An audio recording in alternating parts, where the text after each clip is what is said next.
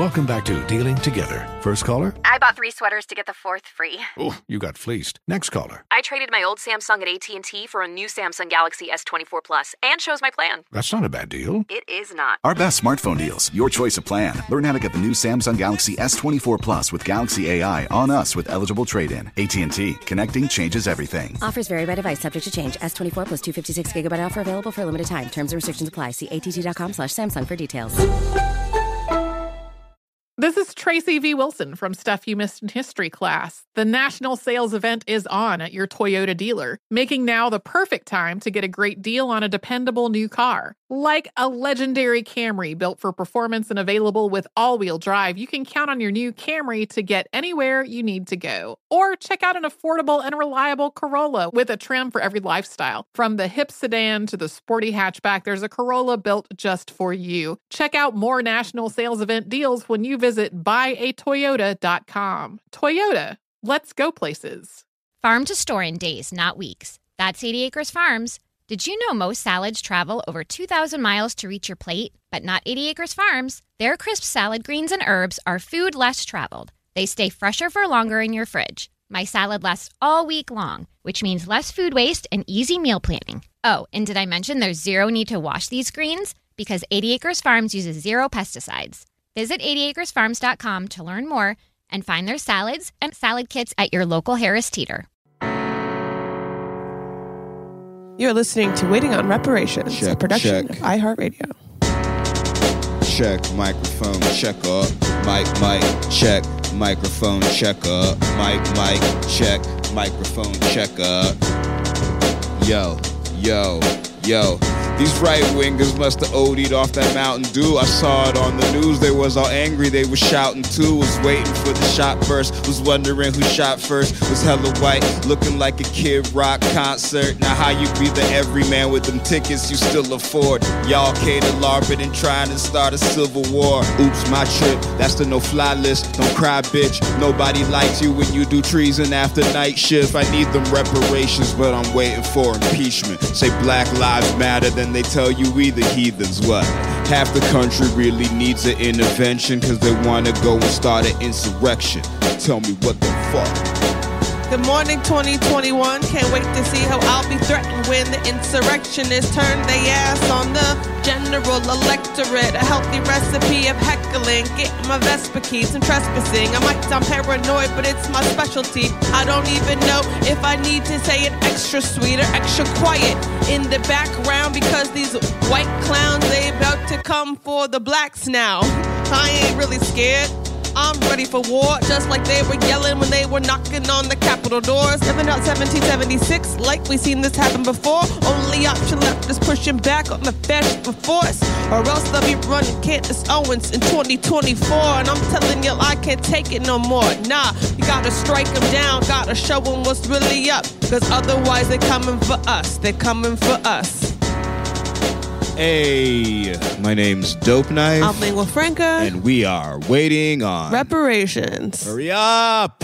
Hey, what's going on, everybody? So, again, we're doing it to y'all. We've switched up the uh, episode topic today. Uh, we did mention it on Facebook and Twitter yesterday. So, if you follow us on those, then you'll know that we switched up what the episode was supposed to be. But what we were going to do, and what we've been teasing for the last two weeks, is we had this uh, plan to do an episode that was about like the black experience in nerd and geek culture and discussing the the lines and ties between hip hop and comic books and hip hop and anime and Afrofuturism and you know I mean? We have like a really dope ass interview with Mega Ran and it's awesome and we have it and it's together and we would love nothing more than to share it with you guys because it's like kind of fun or it's a lot of fun and we're looking forward to it but just as we handed in our episode last week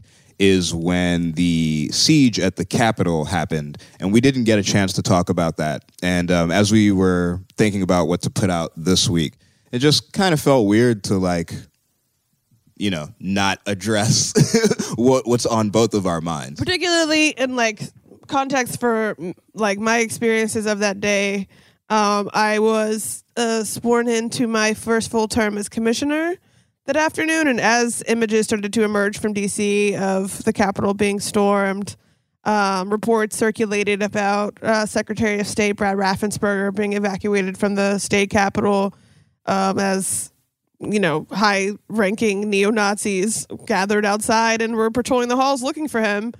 Uh, as a person that has like received the violent ire of the right wing uh, at m- numerous points in my public service, I was like, "Hey, yo, is it really safe for us to be having the swearing in ceremony outside?"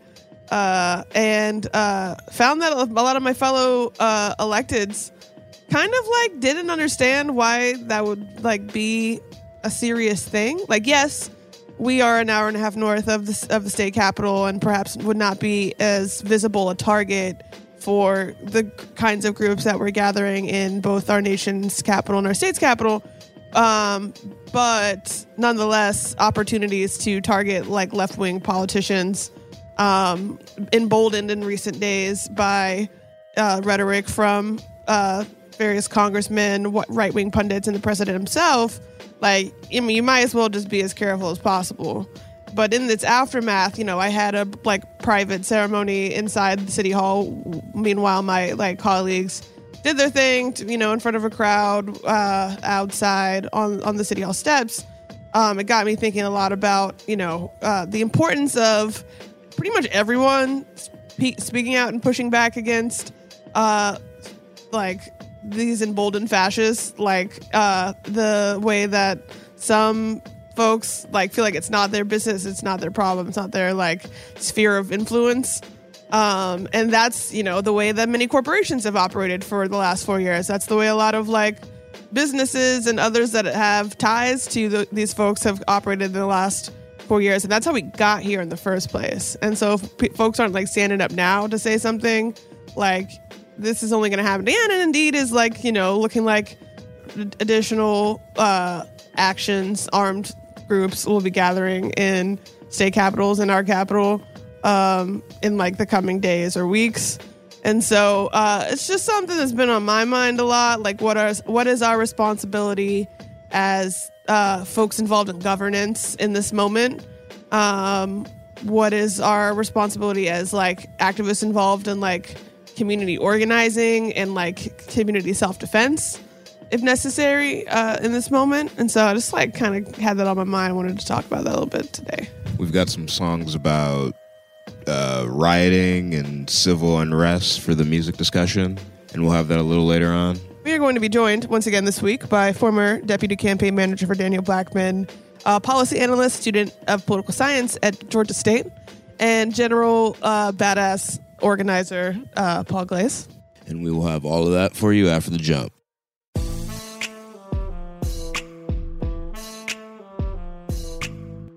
Okay, so to give a quick little recap of what went down, as if most of y'all listening don't already know. So last Wednesday, they had one of those Trump Stop the Steal rallies on Pennsylvania Avenue in DC, and the president riled up the crowd into storming the or moving their quote unquote protests from Pennsylvania Avenue to the uh, nation's capital. Um, a combination of Trump, Rudy Giuliani, Donald Trump Jr., and some speeches days leading up to General Flynn. They were ginning up their supporters to act out. It was kind of obvious to everybody that this was going to be something big and something that would probably turn violent. And that's exactly what happened when hundreds, if not thousands, of Trump supporters decked out in full Trump gear, some of them full camo, body armor, vest, weapons, bear spray, flashbangs. They stormed the Capitol, forced their way in, ransacked the place, uh, and just generally caused chaos. And there was a lot of chaos and confusion. Now, where we stand now, uh, almost a week removed from that situation, there has been no official federal report put out, but the uh, story is being pieced together through good reporting and reviewing of the hours of video that was taken at the day, and it's painting a picture that is quite disturbing and chilling. It's a picture of a extremely organized, extremely planned right wing militant operation that was coordinated with by sitting members of Congress as well as notable figures in the right wing media space. And the end result was what we all saw on the television screen, as well as five people dying, including a Capital City police officer, um, numerous people and police officers injured, and a somewhat tepid response by the federal government in, in terms of putting down said riot or protest. So initially, you know, with my co-host and, and, and friend being uh, a city official, like you were on my mind a lot that day. And I know you just talked about, you know, having to go through the swear-in process during while all that stuff was going down. Like how just how did you feel like about just doing it? Like did you feel like you just kind of wanted to call it a day and maybe not go through with some of that stuff with everything that was going on? Well, at my first swearing in in 2018, I set a new precedent for the city in holding my swearing in on the city hall steps and inviting the public to join in because I felt it was really important to invite people into our political processes by just like you know, you know, instead of having it in like the basement where no one can see, like, hey, this is how this process works. If you want to stick around after, you can come to our commission meeting and see what we're voting on. And maybe this is the first time you've ever sat in the commission chamber. Maybe this is the first time you've ever um, heard us speak on issues at a voting meeting and sort of like making it fun and making it in, in, inviting and inclusive. And so it was honestly just like a little sad this time uh, to like to not be able to take part of in that like safely. Like I was reassured in the you know hours beforehand that there would be um, Athens Clarke County Police, you know, heavily patrolling the area and monitoring downtown for any um, threats. But as we know now, like that, and as I felt then, like that doesn't really make me feel a ton better when we know that like off-duty police officers were some of those that were involved in the storming of the Capitol.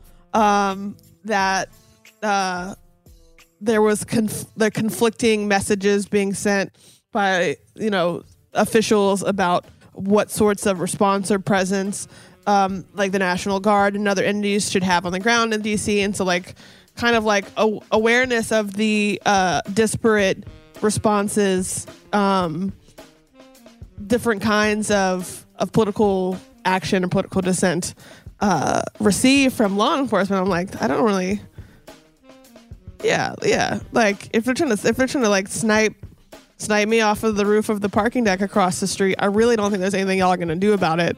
And so we got in, we got out, got it done. It was very different from the first time I was sworn in, and for that I felt a little bit sad.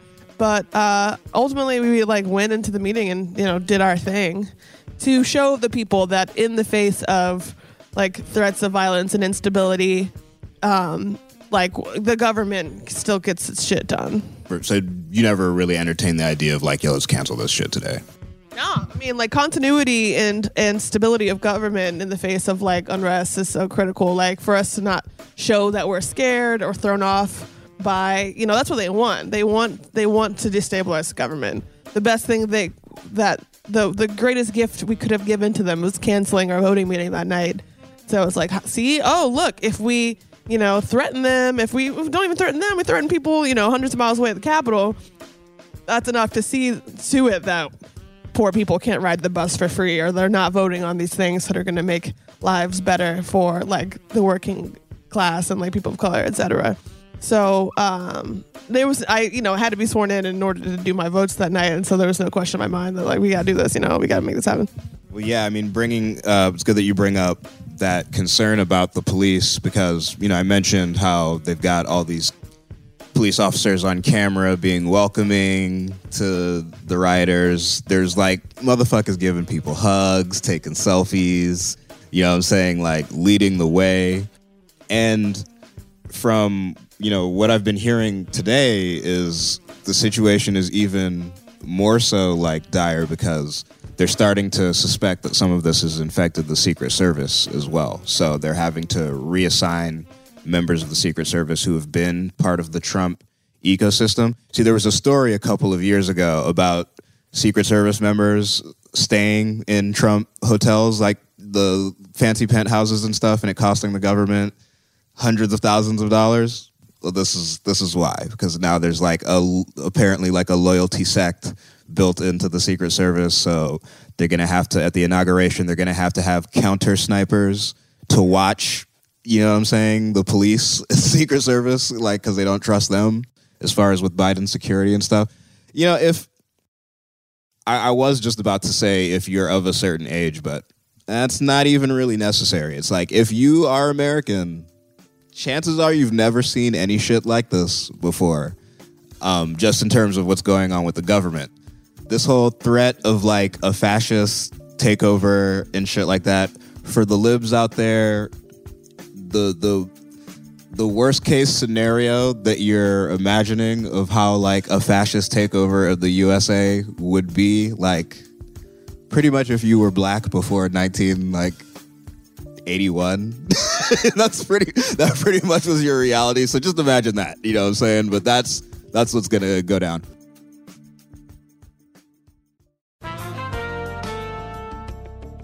And we're back on Dealing Together, where we help good people who fell for bad deals. First caller? I had to buy three identical sweaters to get the fourth free. Ooh, you got fleeced. Next caller, what's your deal? I paid for 20 tanning sessions, but had to use them in a month. Now I'm orange. Ooh, you got burned. Next caller. I traded in my old Samsung at AT&T for a new Samsung Galaxy S24 Plus. Hmm, how's that bad? I got to choose from their best plans. So, what went wrong? Nothing went wrong. And you're calling to. To request a song? You want a song? Of course. The choice is yours. Our best smartphone deals. Your choice of plan. Learn how to get the new Samsung Galaxy S24 Plus with Galaxy AI on us with eligible trade-in. AT&T. Connecting changes everything. Offers vary by device, subject to change. S24 plus 256 gigabyte offer available for a limited time. Terms and restrictions apply. See att.com slash Samsung for details. Witness the dawning of a new era in automotive luxury with a reveal unlike any other as Infiniti presents a new chapter in luxury, the premiere of the all new 2025 Infiniti QX80. Join us March 20th live from the edge at Hudson Yards in New York City, featuring an unforgettable performance by Grammy and Academy Award winning singer, songwriter, and composer, Jon Batiste. The all new Infiniti QX80 is unlike any luxury SUV you've ever seen. Smart enough to anticipate your needs even before you do. Every line, curve, and detail was thoughtfully crafted so everything for every passenger feels just right. Don't miss it. Mark your calendars and be the first to see it March 20th at 7 p.m. Eastern, only on iHeartRadio's YouTube channel. Save the date at new-QX80.com. 2025 QX80 coming this summer. Prudential knows that no community is a monolith, and we all have unique financial needs. With black community partners across the nation, Prudential has a remarkable history of supporting communities and institutions that have been overlooked for far too long and are making a tangible impact. This includes their home city of Newark, where they're actively engaged in building stronger financial foundations. They are dedicated to offering equitable financial services that cater to diverse individual requirements while recognizing our shared goal of wealth building. For instance, they've pledged a staggering $1 billion to programs, partners, and initiatives focused on historically excluded communities. It's not just about dreaming anymore, it's about turning those dreams into reality by creating blueprints for generational wealth. Power the dreams of our communities today and future generations tomorrow. Learn more and build your financial blueprint today at prudential.com/slash blueprints. Uh, we're gonna be joined right now by our homie Paul Glaze, and uh, I wanted to get some of your initial thoughts about what went down, Paul. So the first thing would just be that uh, right now, as we're recording this, uh, it's been reported that um, armed protesters, quote unquote, uh, are have are gathering and surrounding the Texas state capitol um, right now. Uh, guns have been banned on the grounds of the capitol, and like, look, I got family from Waco, and I got to tell you, you got to be pretty fucking out there before anyone in Texas bans you from having a gun on you. Like that's foundational to their culture. Um, you know, we've known for years, we've had reports for years of white supremacist infiltration of law enforcement.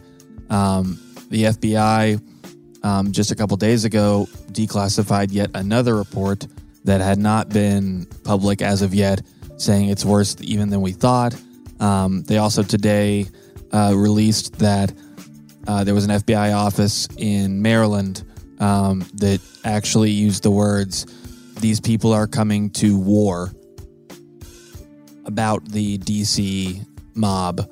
Um, I mean, like, I, I feel like we, right, right now, we're still in that, like, liberal media debate over what word to use. Like, what, what, what do we call these people? Do we call them a mob? Do we call it a riot? Do you know, uh, what do we do with this? Um, and you know, at the end of the day, like these are Nazis, and you know, some people don't like you know using the word Nazis or whatever. People cry about it. Ted Cruz is on Twitter crying about it. These motherfuckers literally were like wearing Auschwitz hoodies. Like they literally said six million Jews were not enough. You know, like that's those are the people that we have out here. Um, and I think it's really interesting that, you know, we're, we're recording this here in Athens, Georgia, you know, and in North Georgia, in Northeast Georgia specifically, just north of us, is where a lot of the organized white supremacists in Georgia, you know, reside, live, organize. Um, but those aren't really always the people you see at these things. Like you know, the first person we knew from Georgia that was at them, uh, you know, was at the Capitol, uh, was like a doctor or a lawyer from Alpharetta you know so like i think what's really i think what's causing a lot of the panic right now is that uh, a lot of white people in america have been able to live under the fallacy that this was like a yokel problem and for years people like myself and people that organize in rural spaces and in rural white spaces have been saying you're really really obfuscating the problem when you put this when you make the you know the maga hat stereotype this uh, trailer trash white guy uh, from the middle of nowhere because like like those weren't the Nazis. Like the Nazis were the people that were like emboldened and we're like, "Oh great, my posse's here. Now I can step up and spend my money and take my shit."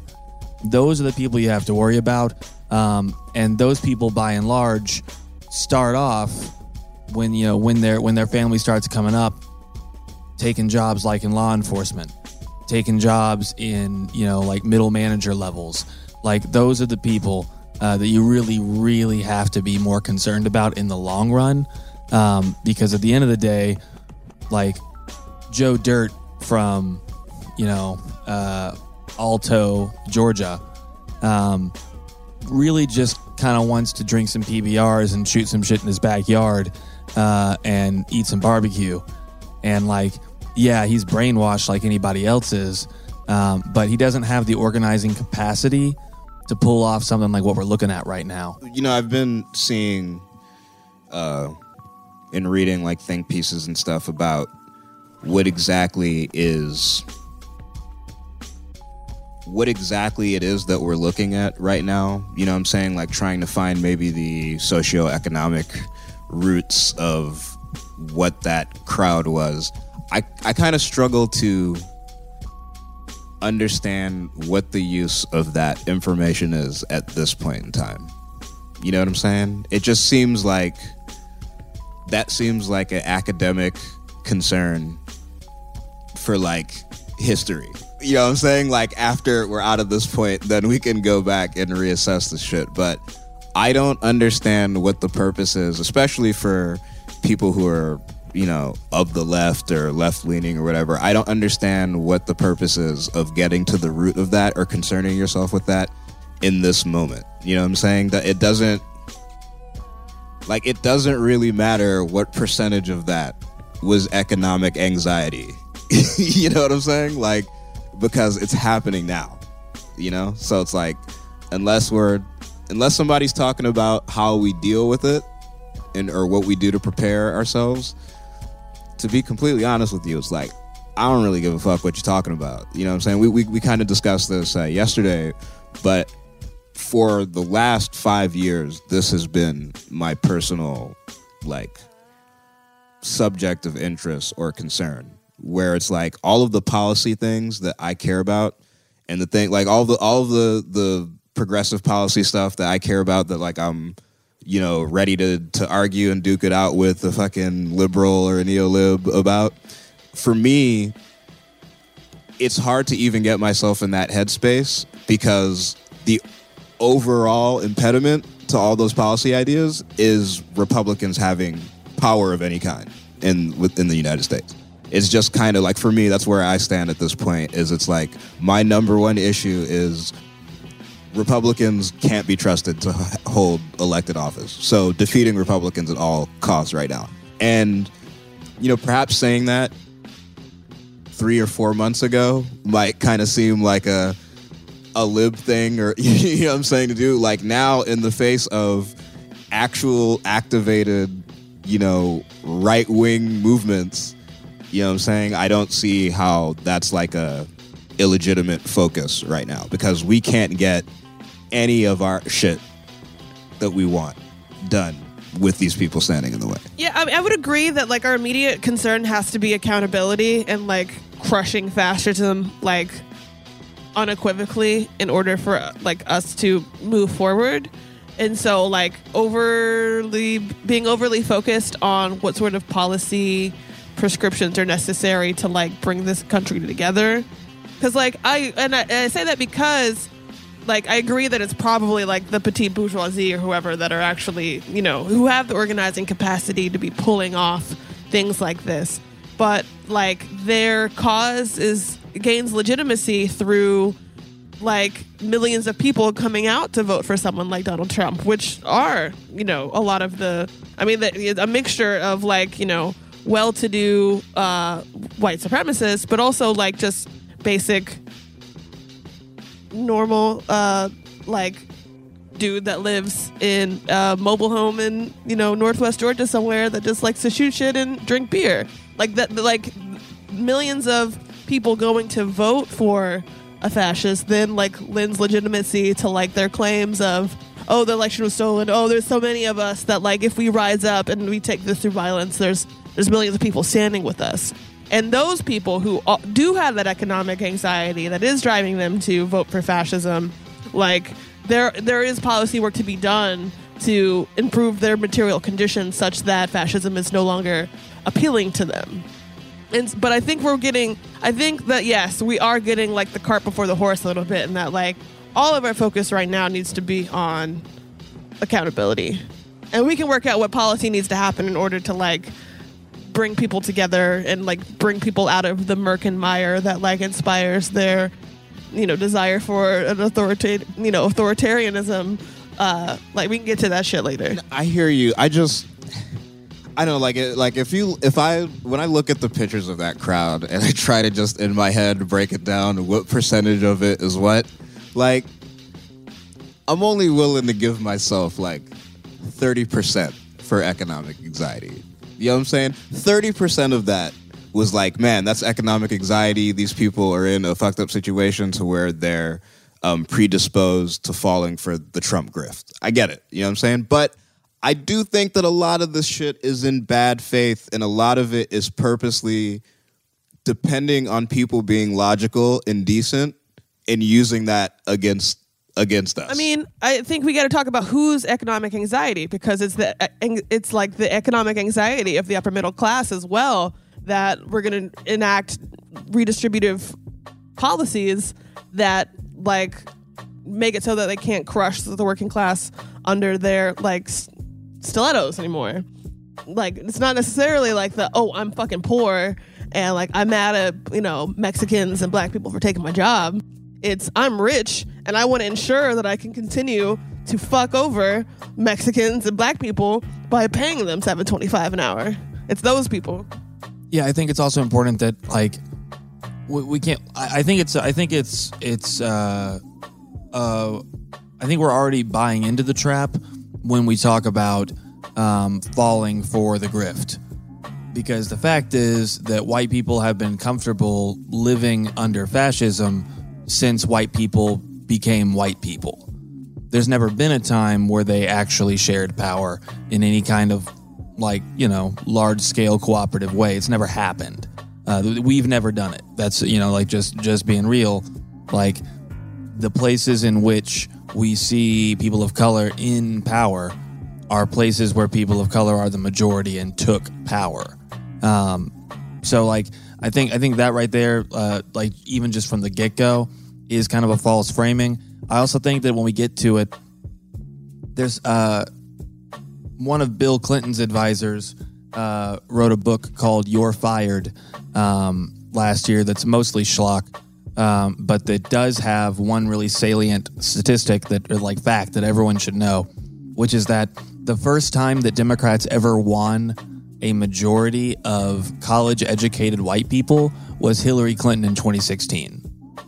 That's the first time. It used to be up until 2016, I mean, a little bit before that, really, but up until Obama, college educated white meant Republican. That's it. Because college educated white people had money and were out to protect their money. And after the 2016 election, we saw a whole lot of people um, you know, try and push back on this narrative of economic anxiety and all that um, by pointing out that his base, by and large, uh, was actually fairly wealthy. I do believe that the uh, medium income for a Trump supporter is seventy thousand dollars. Yeah, no, it's up there. Um, and what makes that, I think, really salient um, is that, and I'm not. This is not some uh, incredible insight that like Paul Glaze has given you right now. People way smarter than me, usually women of color, have said this before, but we're not looking at at economic anxiety because of the economy. We're looking at the D like in, in the chain of things of what begets power and what begets more money, whiteness used to be the top.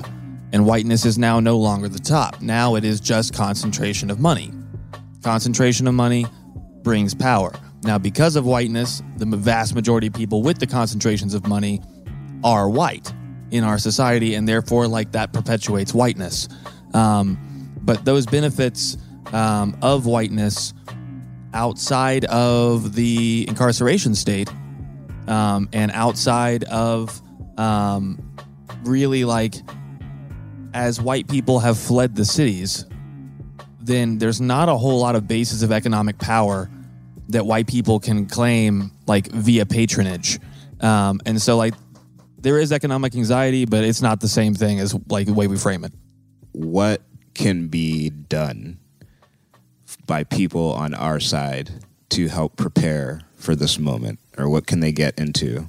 I think that like organizing community defense is is important. Um, like having like a disciplined group of folks that are trained in defense of various kinds that can provide rapid response to situations since there is both a mistrust of law enforcement based on what you know re- findings revealed by the FBI as well as just like the their occupation of our communities and how that's eroded trust in law enforcement um, I think that is like a necessary component of the work to be done moving forward. You know, we take care of us, but we got to have like organized and disciplined folks that like know their shit and know their community to do that work. Um, I think that uh, I I was a part of like a big push early in Trump's presidency, of people who were like contacting their lawmakers to like try to you know, delay the confirmations of various cabinet members and pressure them around various points of policy. Um, and I think a lot of folks fell out of those habits uh, from a place of nihilism, of, of cynicism, of you know, defeat.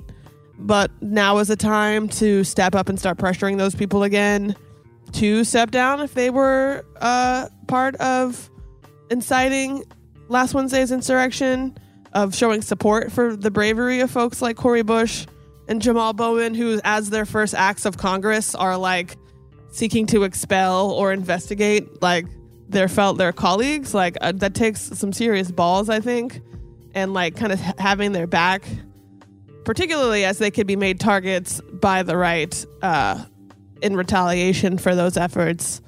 Um, I think those are that's important work to do. But from a citizen's perspective, I mean, that's those are the first things that come to mind. Yeah, even from a cynical perspective, um, I think uh, I don't always agree with Killer Mike, but uh, I think that um, black gun ownership is incredibly important right now. Um, and this is twofold. One, because people got to defend themselves, um, but also from a cynical perspective, that's a that gives people that have a vested interest in arming people um, who want to do the community harm a stake in different communities. Um, and that's a really cynical, terrible thing to say. Um, right now, I would say the number one thing um, would be establishing community um, uh, emergency medical um, uh, volunteers. It, there were some Israelis in New York that took a service from Israel to New York City, um, where people. It's basically like it's a volunteer emergency like Uber network, essentially, of um, of medical professionals, um, and wherever you are, um, if you are you know part of part of the app, it tracks your location and pings the closest person. Um, and brings them in, and certainly like that that kind of infrastructure is not available to everybody. Um, but if every neighborhood has one or two people that they know, because like, look, in Georgia, we know that certain communities are overrepresented amongst RNs, are, are overrepresented amongst um, the people who are providing most of the medical services in uh, underserved areas. Um, and we need to have a hotline for that kind of stuff um, because maybe we can't afford to see the doctor, but right now in Georgia, there are no ICU beds.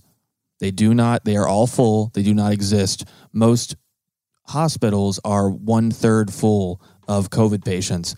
And they just found the first of the UK strain here. So that's only going to get worse. So right now, until, you know, our senators elect can find whatever grift they got to do to reestablish all of our rural hospitals, um, then like that's a lifeline that has to be established. As it stands, they're talking about sometime on the 17th and the 20th, like having a nationwide storming of the capitals. Uh, you know, as Paul just told us, they're currently around the Texas capital. They've got all their guns and their signs and they're doing all their stuff. But I mean, they, they've already, we already, as far as like the terrorism, national security end of this, we've already seen their tactics and their playbook over the last five years in terms of what actual how their terrorism is actually going to take form. I mean, they're definitely going to do their 90s style Oklahoma City bombing type stuff. But let's not forget Dylan Roof happened after Donald Trump came down the steps. You know what I'm saying? And um, the Parkland shooter was a Trumper. And the other, I forget, it was that Texas church. I forget which incident that was. But it was another one of those shootings back in 2017. That guy was a Trumper. The uh, pardon me, Tree of Life Synagogue, the um, Christchurch in New Zealand. That guy was an alt right internet Trumper, even though he was from Australia or whatever. Um, and the dude who shut up the Walmart in 2019. When you see these Gravy Seals and Y'all Qaeda talking about Civil War, Civil War, Civil War, none of these dudes are dreaming of like guerrilla style urban warfare with Antifa forces in the streets of Chicago. You know what I'm saying? They're just talking about when they say Civil War, they're talking about, oh, I'm to go shoot up a gay club. You know what I mean? Or I'm to go shoot up a black church. And that's the strategy they're to use. So it's all very strong incel energy. So just try to stay safe out there.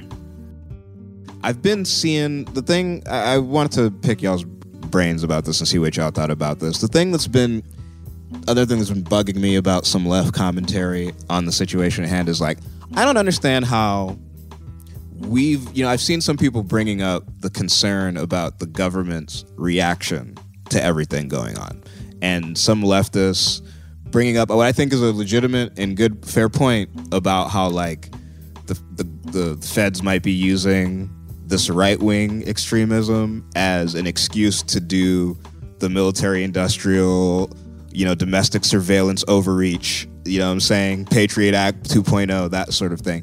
And it's like, I totally understand that as a concern. I just don't necessarily like the framing that that is the expected reaction. You know what I'm saying? Not- at least it's not to me, and I totally could be wrong. And uh, again, we all have to remember everything that I say is from the context of somebody who did not live in the U.S. until I was 18. You know what I'm saying? So take take that for what it is. But it seems to me like the expected reaction, like federal government reaction in the face of like a national rising right wing anti diversity movement would be to look the other way as opposed to, oh no, we got to stop this. I mean, as a principled abolitionist, I have to.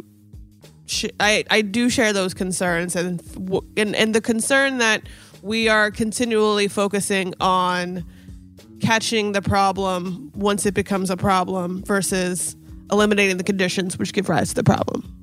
And so expansions of the surveillance state, um, strengthening of like laws against domestic terror, things like that, is serve only to like to treat the symptoms of the problem. And uh, I have some hope that you know, I guess Biden recently was like, "Yo, I'm not gonna be like beholden to austerity politics or something like that," and you know. Bernie, chair of the Senate Budget Committee, things like that. Like we can get policies in place that, again, like help stabilize our communities such that fascism, authoritarianism, violence, things of this sort are no longer appealing, you know, through years of struggle um, for folks that we are we are now having to deal with on the back end once they have already become problems. Um, and so I'm not I don't get caught up as much in the fear that like, oh, well if we strengthen the police state, strengthen, you know, surveillance, give more money to the police, whatever, this stuff will be used against the left. Because I think that, I mean, it's like, well, sure. Um, I'm not looking at this as a left right problem. I'm looking at this as like, what, what do we actually, what do we actually need to root out these societal ills? And the FBI being able to better listen into the phones of someone who's already a white supremacist, like, is like that person's already a white supremacist. You already lost. You already lost the game.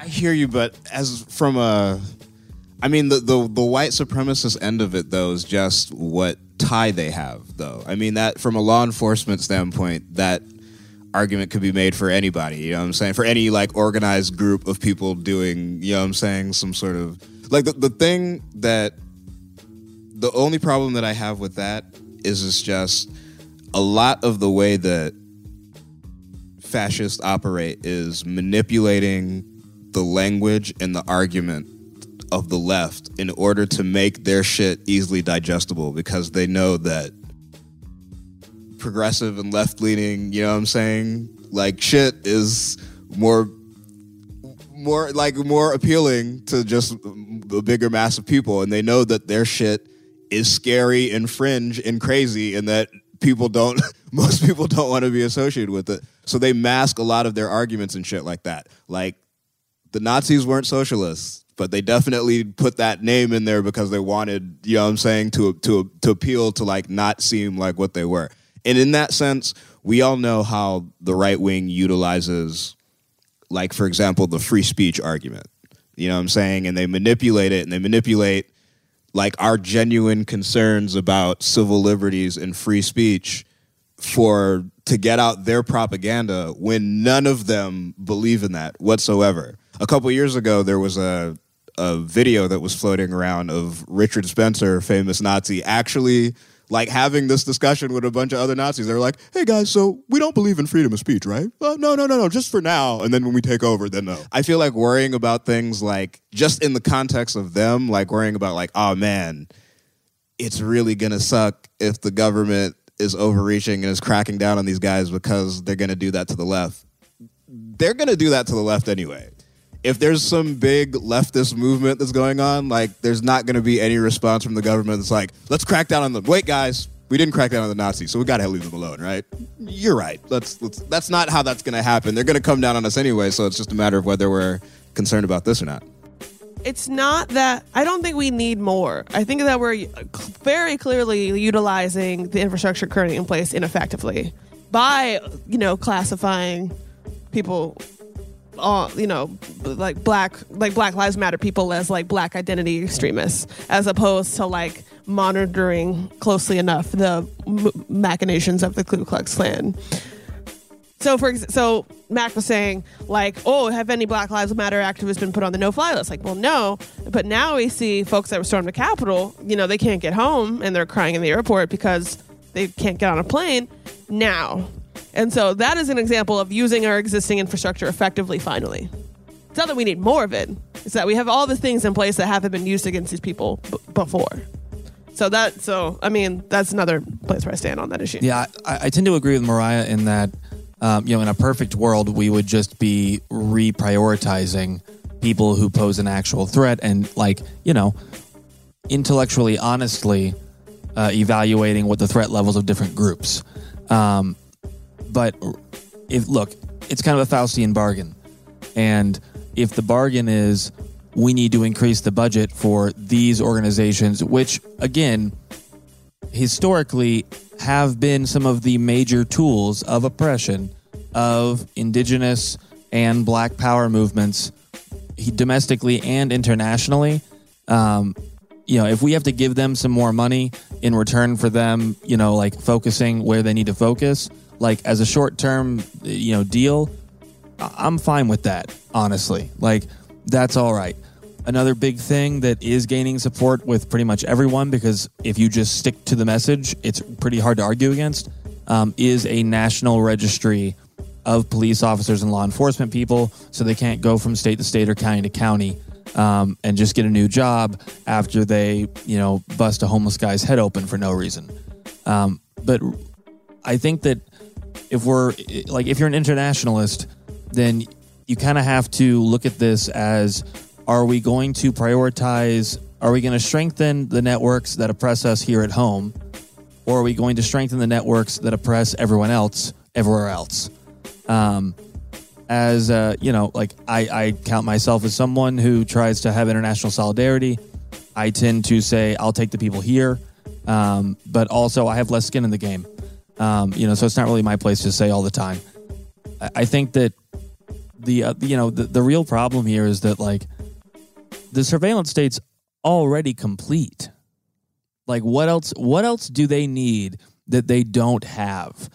And if you can't answer that question, then then I, I kind of think that this is I agree with you, Mac, that like it is disingenuous of people to say to use the civil liberties argument to distract from the fact that for the first time in US history, um, except for a brief spurt in the 90s, uh, the FBI and the CIA or whoever are actually looking hardcore at white militia movements and acting in a public way.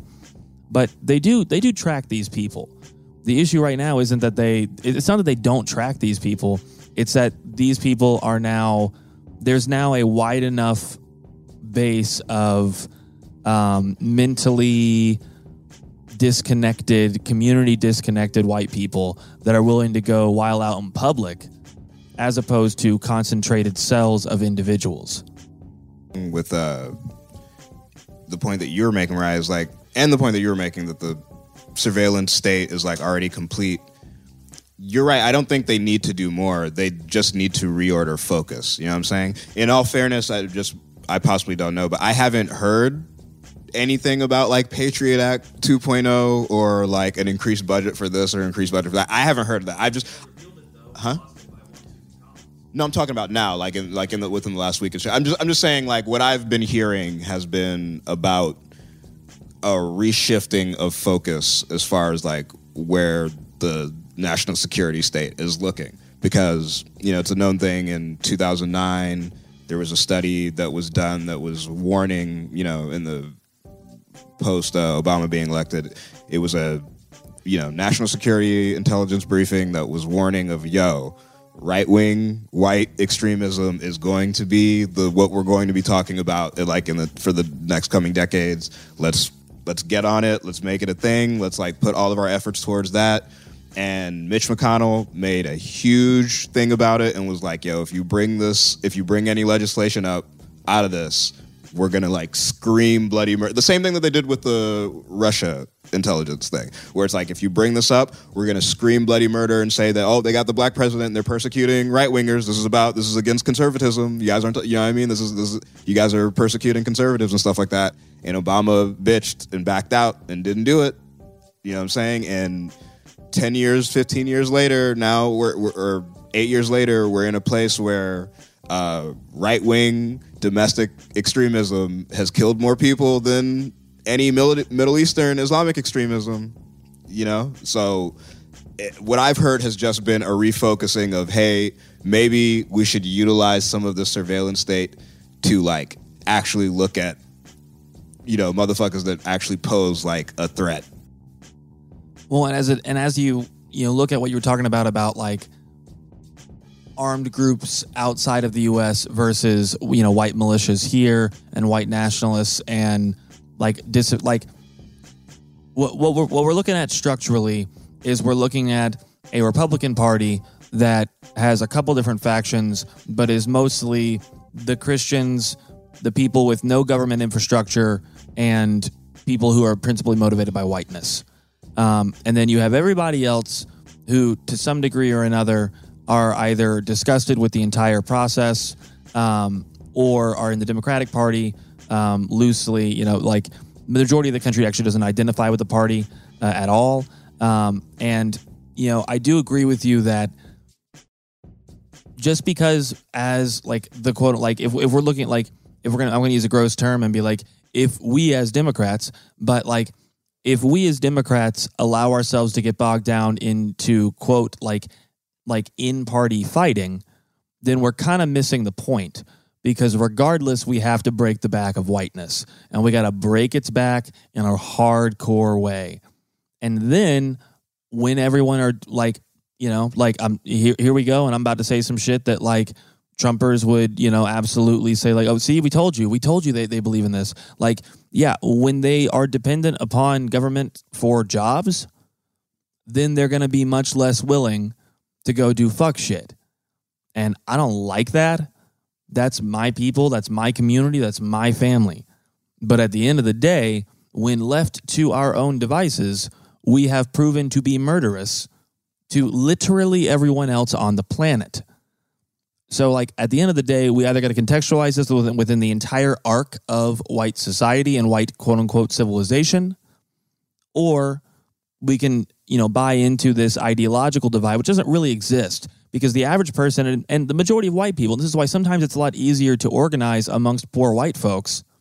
Like, I can go to the average poor white folk. Like, you go to a Tea Party. Like, in 2016, I would go to like the Forsyth County Fair. And Forsyth County is one of the reddest counties in the country. It's rapidly diversifying in its southern third and therefore like doesn't look that way now. But like this county didn't desegregate until 1989. So like I go to the Forsyth County Fair and you go to the Republican tent and the Republicans can barely talk to you. I mean like it's it's like nah, fuck you, like demon rat, all all the shit that they say libtards. You go to the Tea Party tent and they'll go right to the door of of like a decent materialist analysis and saying like oh no like these like like the government is just like selling us out to corporations like they'll say things like that and it's like okay, okay so you you do see some you know like like there is something happening here and like like we can work with that The only problem is that's that shit that Tucker Carlson like peddles and manipulates. Like, and that it fucking pisses me off that like that some leftists fall for that. Not that you were, obviously not, but it's just like some people really don't take into consideration that when a right winger says I hate corporations and when a leftist says I hate corporations, those niggas are talking about two completely different things. All right? Like the leftist is talking about I hate corporations in the way that we traditionally understand that somebody who's left leaning would hate corporations. The right winger is saying I hate corporations because they don't fuck with the Jews. That's pretty much what they mean. That's that's when, when Tucker Carlson is talking about, oh, we've got to stop corporate takeover. Talking That's about what like, he's oh, about. they're He's talking about racial well, the couples in their city. Citibank commercials now, kind of shit. Yeah. No, yeah, so this was a good talk, y'all. As you guys can all probably tell listening out there, this has definitely been on our mind a bit for the past few days. So thank you for letting us share that. Um, well, we're going to get into the music discussion, and Paul's going to stick around with us for the music discussion. So we'll be with that right after the jump. And we're back on Dealing Together, where we help good people who fell for bad deals. First caller? I had to buy three identical sweaters to get the fourth free. Ooh, you got fleeced. Next caller, what's your deal? I paid for 20 tanning sessions, but had to use them in a month. Now I'm orange. Ooh, you got burned. Next caller. I traded in my old Samsung at AT&T for a new Samsung Galaxy S24 Plus. Hmm, how's that bad? I got to choose from their best plans. So, what went wrong? Oh, nothing went wrong. And you're calling to. To request a song? You want a song? Of course. The choice is yours. Our best smartphone deals. Your choice of plan. Learn how to get the new Samsung Galaxy S24 Plus with Galaxy AI on us with eligible trade-in. AT&T. Connecting changes everything. Offers vary by device, subject to change. S24 plus 256 gigabyte offer available for a limited time. Terms and restrictions apply. See att.com slash Samsung for details. Witness the dawning of a new era in automotive luxury with a reveal unlike any other as Infiniti presents a new chapter in luxury, the premiere of the all new 2025 Infiniti QX80. Join us March 20th live from the edge at Hudson Yards in New York City, featuring an unforgettable performance by Grammy and Academy Award winning singer, songwriter, and composer, Jon Batiste. The all new Infiniti QX80 is unlike any luxury SUV you've ever seen. Smart enough to anticipate your needs even before you do. Every line, curve, and detail was thoughtfully crafted so everything for every passenger feels just right. Don't miss it. Mark your calendars and be the first to see it March 20th at 7 p.m. Eastern, only on iHeartRadio's YouTube channel. Save the date at new-QX80.com. 2025 QX80 coming this summer. Prudential knows that no community is a monolith, and we all have unique financial needs. With black community partners across the nation, Prudential has a remarkable history of supporting communities and institutions that have been overlooked for far too long and are making a tangible impact. This includes their home city of Newark, where they're actively engaged in building stronger financial foundations. They are dedicated to offering equitable financial services that cater to diverse individual requirements while recognizing our shared goal of wealth building. For instance, they've pledged a staggering $1 billion to programs partners, and initiatives focused on historically excluded communities. It's not just about dreaming anymore. It's about turning those dreams into reality by creating blueprints for generational wealth. Power the dreams of our communities today and future generations tomorrow. Learn more and build your financial blueprint today at prudential.com/slash blueprints. Okay, so that we're not completely mired in the emergency doom and gloom. Uh, tried to. We're still to have a music discussion for this episode. Um, I tried to find some songs of the past that had uh, the theme of like revolution or rioting. Um, again, this is strictly just to lighten the mood and listen to some music, but still keeping in touch with the topic that we were talking on. Up first, we have this track by DJ Green Lantern featuring Dead Prez, both members. Saigon is one of my favorites. Immortal Technique and Just Blaze. Uh, it is called Impeach the President. This came out back in 2006. Um, like about Bush and the Iraq War and shit like that, but with impeachment in the air, I figured it'd be something interesting to listen to. Let's check it out.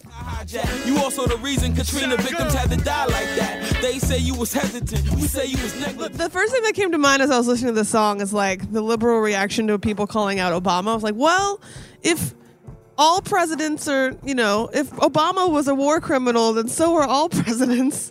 And it's like, well, I mean, if you look at if you look at their, you know, kind of track record, historically, yeah. I mean, you kind of can't be the president. So one, this is like exactly my shit, uh, which is like a good classic brass section on the sample. But like the two things that stick out to me, like first and foremost, one is, uh, I know, I know we've said this a million times, but the uh, give the man a blowjob so we can impeach him. Um, how far we've fallen that like that's what it used to take. and now you can you know just like foment armed rebellion against the state, and no one gives a fuck. Um, you know, but the other thing that I think is like really hysterical is that you know the narrative for the people on the ground doesn't really ever change. You know, like we're talking about the same shit the entire time and you can pretty much play any track like this and it's like the same themes, the same shit, and at the end of the day, like George Bush is responsible for a million dead people in Iraq. Period, point blank. And is that like better or worse than Trump? Like, yeah, maybe, but like either way, you can make an argument. But yeah, all presidents are war criminals.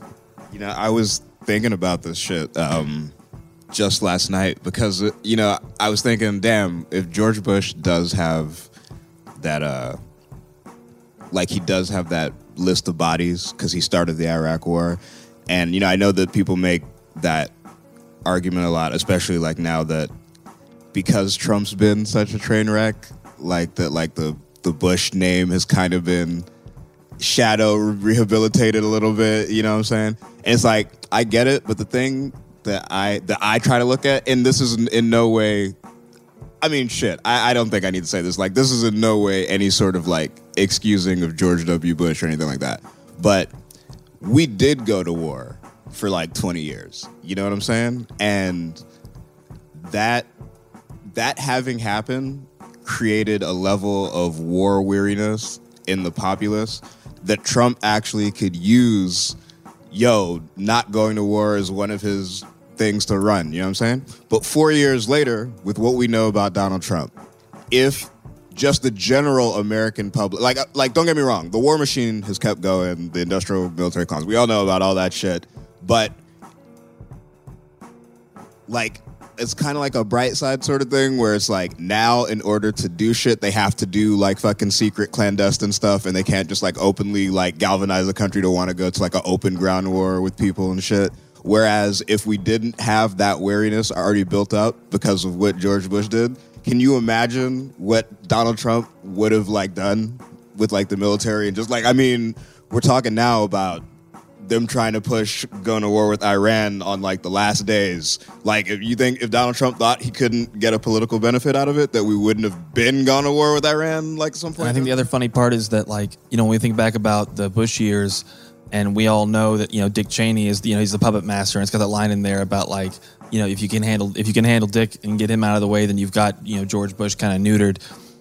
How long did liberals labor under the delusion that Pence was going to do something to like rein in Trump's like darker impulses. Like even now this week, they're like, "Oh, Pence, he's going to do the Twenty Fifth Amendment. He's going to Twenty Fifth Amendment," and it's like, y- y'all, Pence's only job is for white Christianity to have their guy in there as a check on Trump. Like that's it. And Trump did his job by them. So who cares? It's to have the the uh, the veneer that he will have have the check on Trump. Not that he'll actually do it, but he's there so that the liberals can point to him and that white Christianity can point to him and say like, "Oh, everything's going to be okay," uh, as if th- his mere presence accomplishes the fact when we're seeing that he hasn't done shit and is not going to do shit. He's not going to invoke the 25th.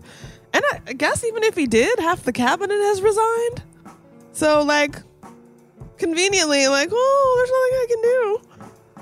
shit, it's 2021 right now. So, what do you guys think about a song like this coming out back in 2006?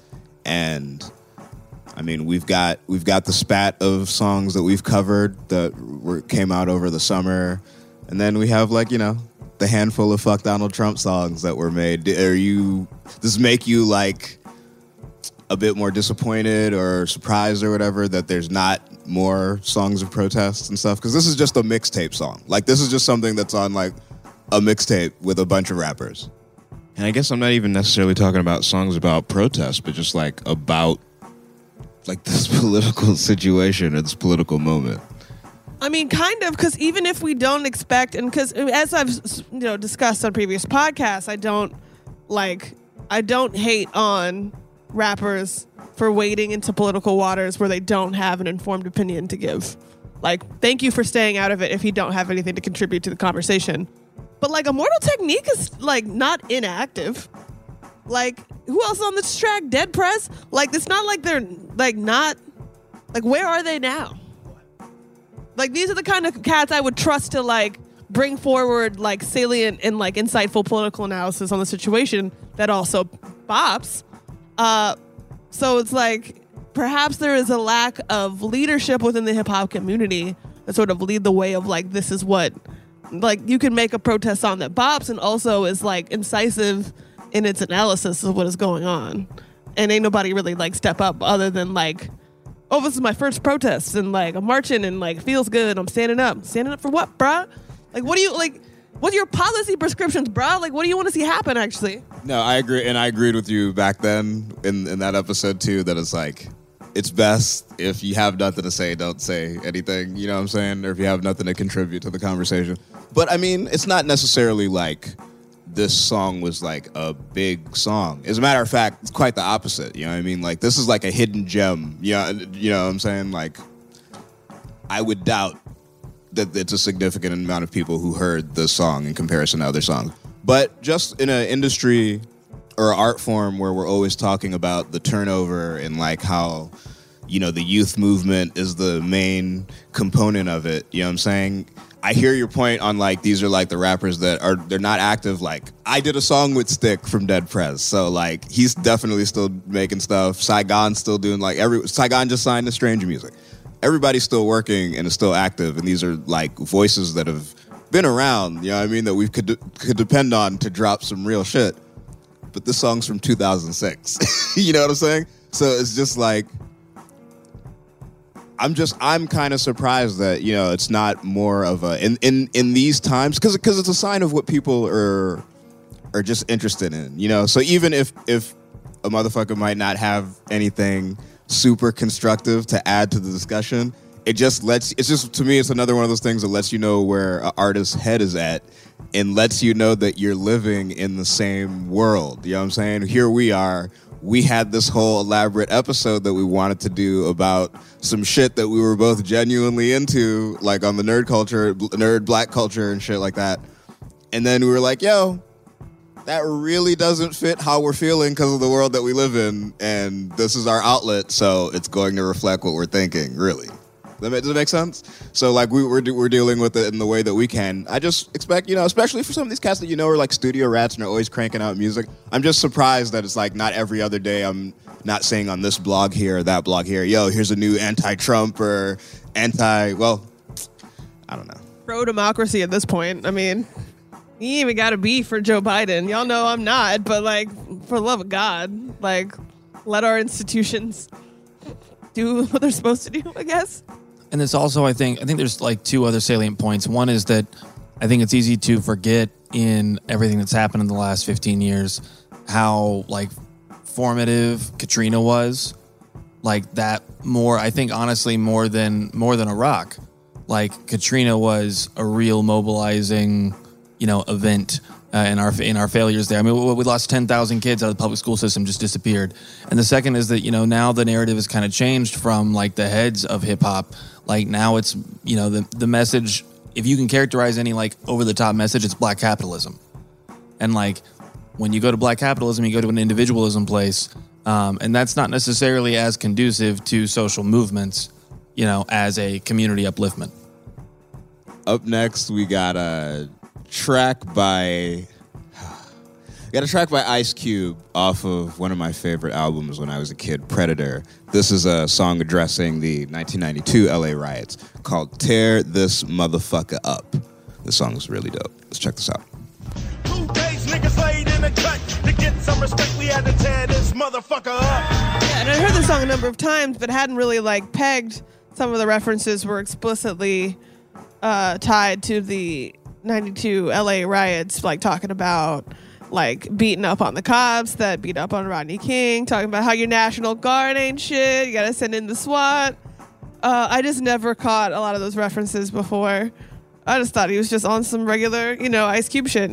I think uh, to, I think that's like a point of what makes songs like that great in a way is because if you just put it on and you just listen to it, like just not necessarily analytically like that, it's just like a dope rap song. You know what I mean? You could just if you're not even really catching that he's dropping the names of the officers and shit, it's like, oh, it's just like rapper tough guy talk. I'll beat this dude up. I'll go to this dude's house. I'll bring the beef to your doorstep. You know what I mean? But it's like then if you listen to it, it's like, oh wait, he's talking about all the cops that beat Rodney King. Ah, okay. That, you know, then it just adds more context to it. If you want to listen to it that way. If you're fucking drunk or high and it's just a dope beat and Ice Cube saying some slick shit that's rhyming dope, you know what I'm saying? You can take it that way too. And I think it's one of those things where it doesn't come off sounding like a fucking PSA or like message rap. You know what I'm And, saying? and that is, I think, like, as I think I bring up oftentimes on the show, like the underlying political power of hip hop, of creating these like subtle entryways into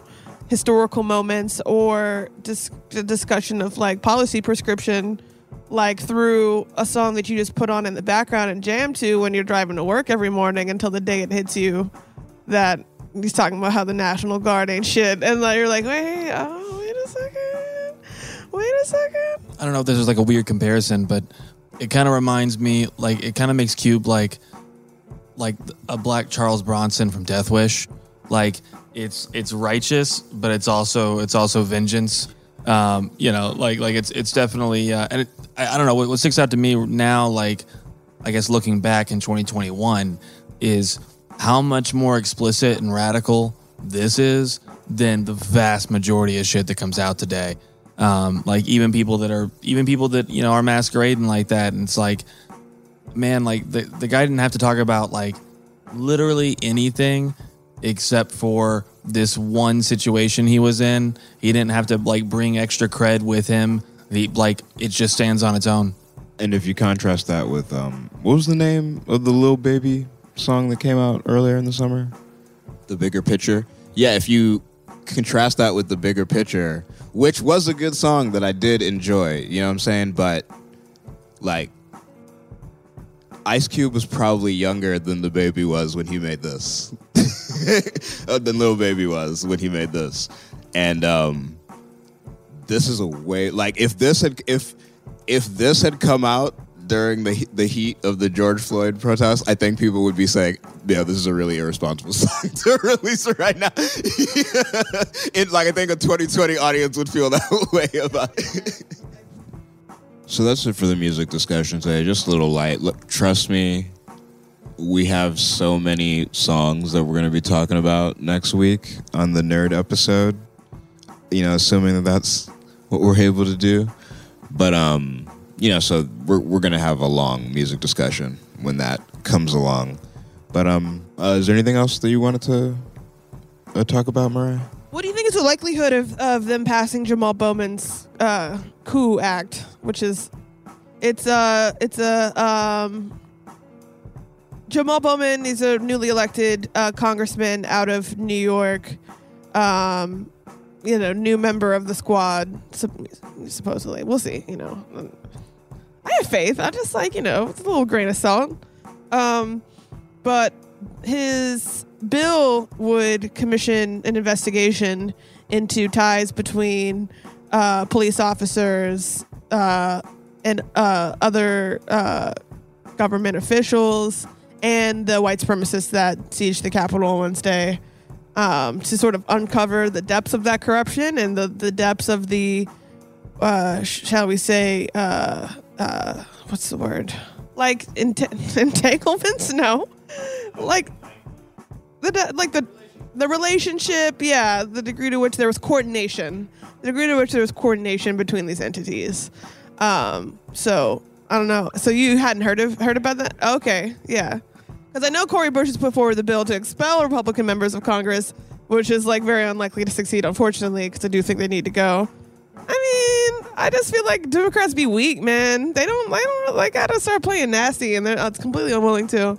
I mean, I if if that if he's proposing that, I agree with that. I think that sort of thing and what Cori Bush was is trying to do too. I think I think that is like the the most important thing right now to do is to like tackle that shit right now. I think the uh the thing that's really going to hurt us is if we treat the situation like the Republicans have a leg to stand on in it. You know what I'm saying? If if we, if we treat them like it's like, oh man, you know, we can't really go all out prosecute or persecuting them for what happened because, you know, what about when you know? Then it's just going to swing the pendulum t- so far to that way that they'll start persecuting us when they have power, and and it's like they're going to anyway.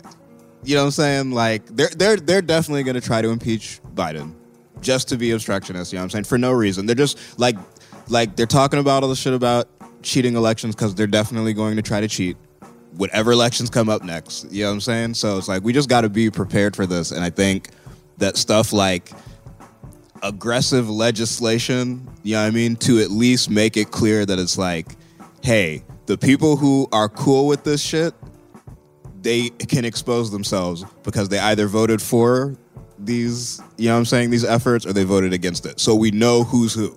And that's an important thing right now is to know who's who because this is like some deep-seated spy versus spy shit going on right now that's like really kind of scary hopefully, I mean, the next time that you guys hear us, my birthday's on Sunday, so I'll be a year older. Hopefully, you know, hopefully, uh, I don't want to be gloom and doom, but hopefully, there's this shit's just talk and it's just internet shit, and then we'll be, you know, and we'll be with you guys next week talking about, damn, you guys remember that last week when we were all scared and fucked up? You know what I'm saying? But just in case it's not, everybody be safe out there. Uh, we do, as of now, next week we're going to be doing that Mega Ran or the nerd episode where we have the Mega Ran interview.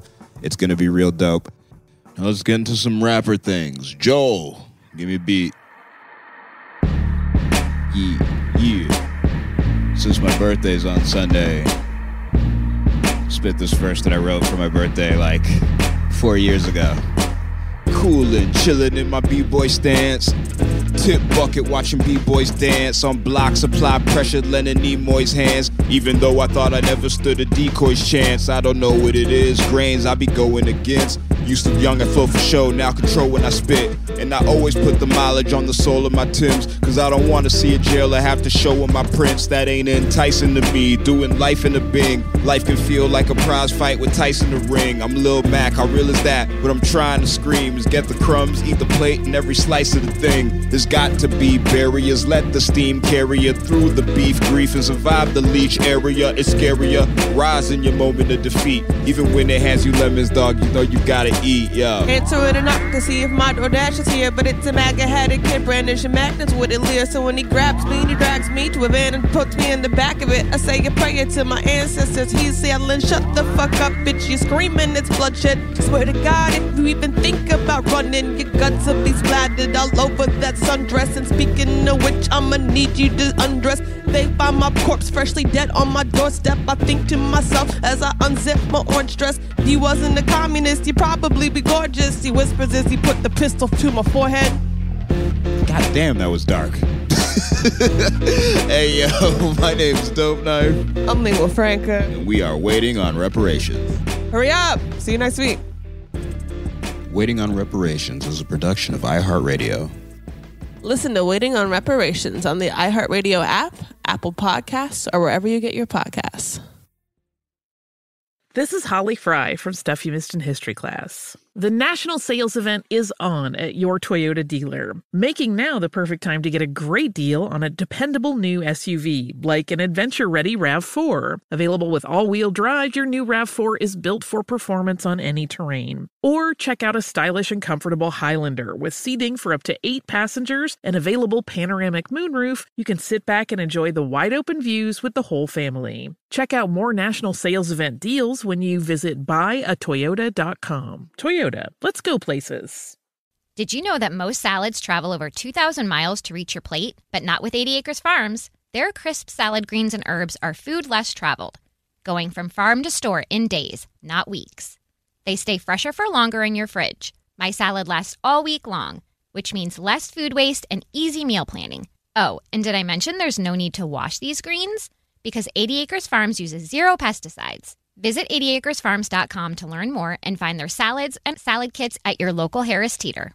With every CBD product claiming to do something different, it's nearly impossible to decide what's best for you. Lazarus Naturals pioneered the farm to front door model of transparency where they handle each step of the production process to ensure quality, potency, and consistency. Scannable labels allow you to see the test results of your hemp batch so you can be confident in the safety and quality. Visit LazarusNaturals.com today. Lazarus Naturals. It's not about being the best in the world, it's about doing what's best for the world. Not available in Idaho, Iowa, or South Dakota.